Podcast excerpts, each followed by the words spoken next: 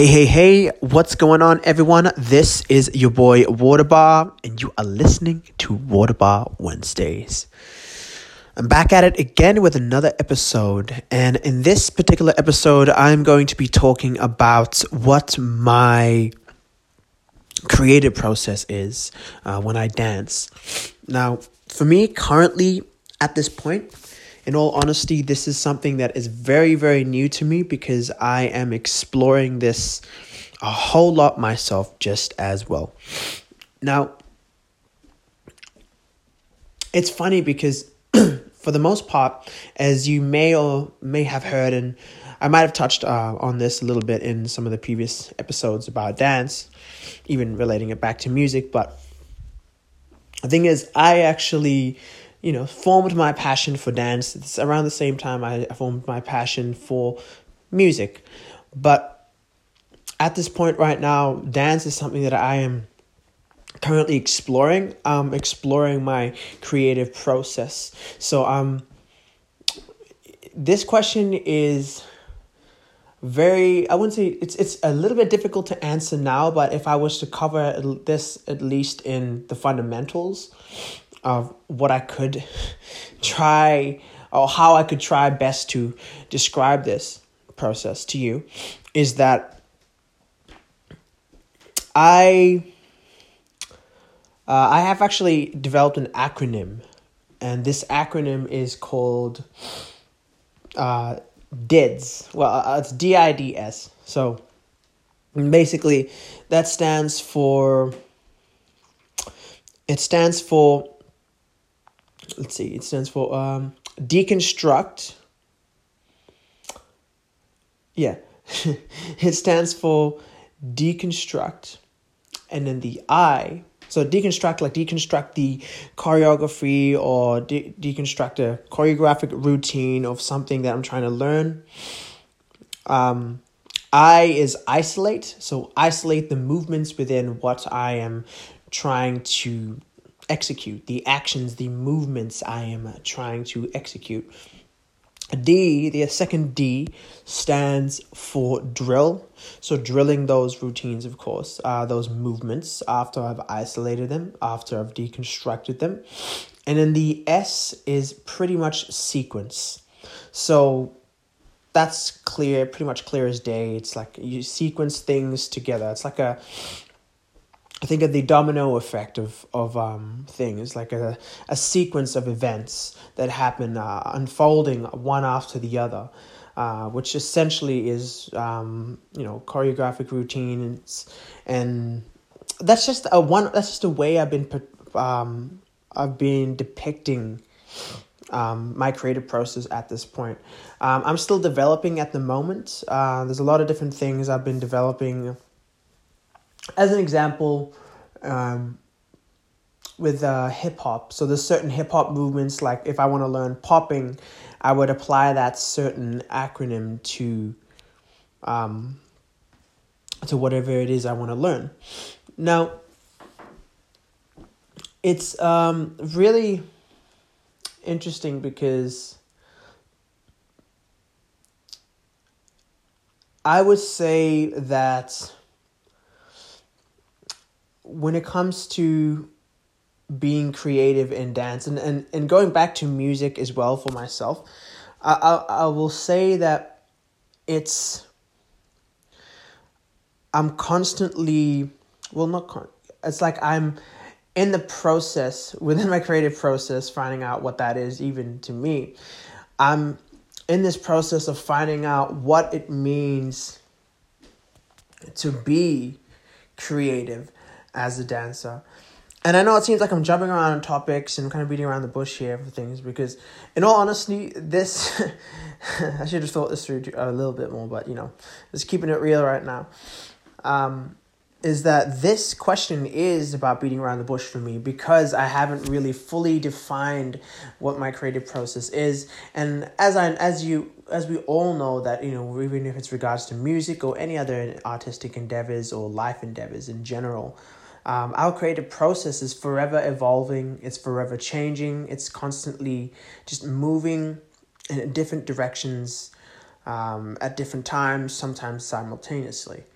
Uh, for me, I would say I'm in the process of really defining uh, the fundamentals of specific styles that I want to study, that I want to learn, that I want to execute, uh, that I want to at least do well with. Um, so if there's one thing that this this is going to be particularly short episode. It's usually around 10 minutes, 10 to 15 minutes. But I'm going to keep this one episode short because um, to be honest, I am a little bit more stumped than I should have been. but it's great because um, um, going back to summar, summarize this whole question for myself is that pretty much what this means is um, my creative process is literally the acronym I described deconstruct, isolate, drill, and sequence. And in, in whatever style that I'm using this acronym as a guide to to guide me with. Um, it's interesting because it's like I'm seeing myself more and more as a fundamentalist. And when I say that, I mean that whatever style I'm looking at, like I realize, okay, there's certain things I need to do with certain styles. There's um, you know, when I deconstruct, it's not just deconstructing the movements, it's like deconstructing the style.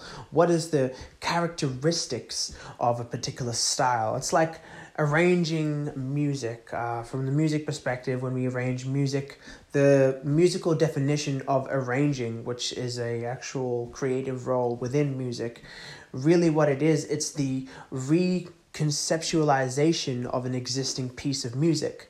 And i think of that um, in terms of choreography as well. Like it's like choreography uh, is arranging but for dance we're reconceptualizing for a particular um, piece of of uh, of a dance routine or so, and that's how I've been seeing it. Like with specific styles, as an example, um, uh, with with hip hop, there's so many different subgenres, just like with music and hip hop.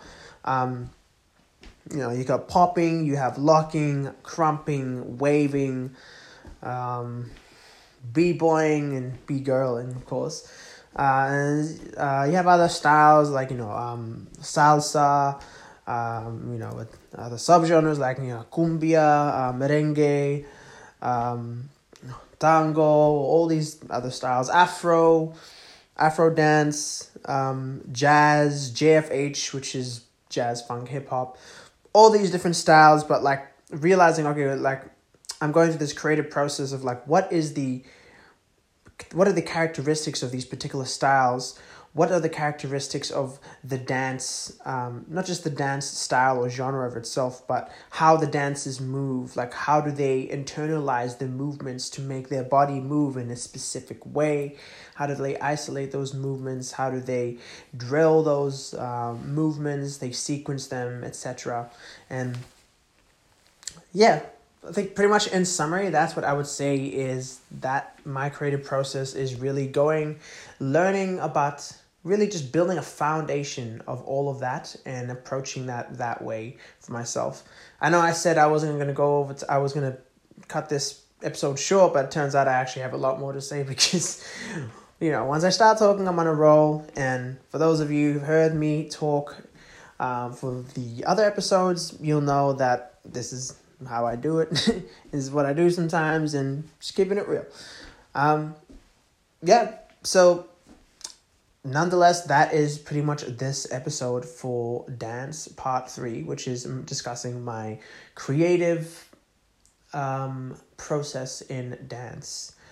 Um, for all those who are listening right now, I just want to say um, 2020 has been an interesting year to say the least. Um, here is to a new year, 2021. Um, whatever this year may hold, let's approach this with zest, with drive, determination, ambition, and um, yeah, I just um, I hope that all of you guys will, you know, have happy holidays, but also go into this new year with fresh drive, zest for life, and ambition. I pray you all will have a safe holidays until next year. And until next time, you will hear me on this podcast. I will be speaking with more guests as well and coming up with more content too. Um, yeah, that's really all, that's really all I got to say. Without further ado, I am Waterbar signing off on Waterbar Wednesdays. Thanks so much for listening to me, and I'll catch you next time.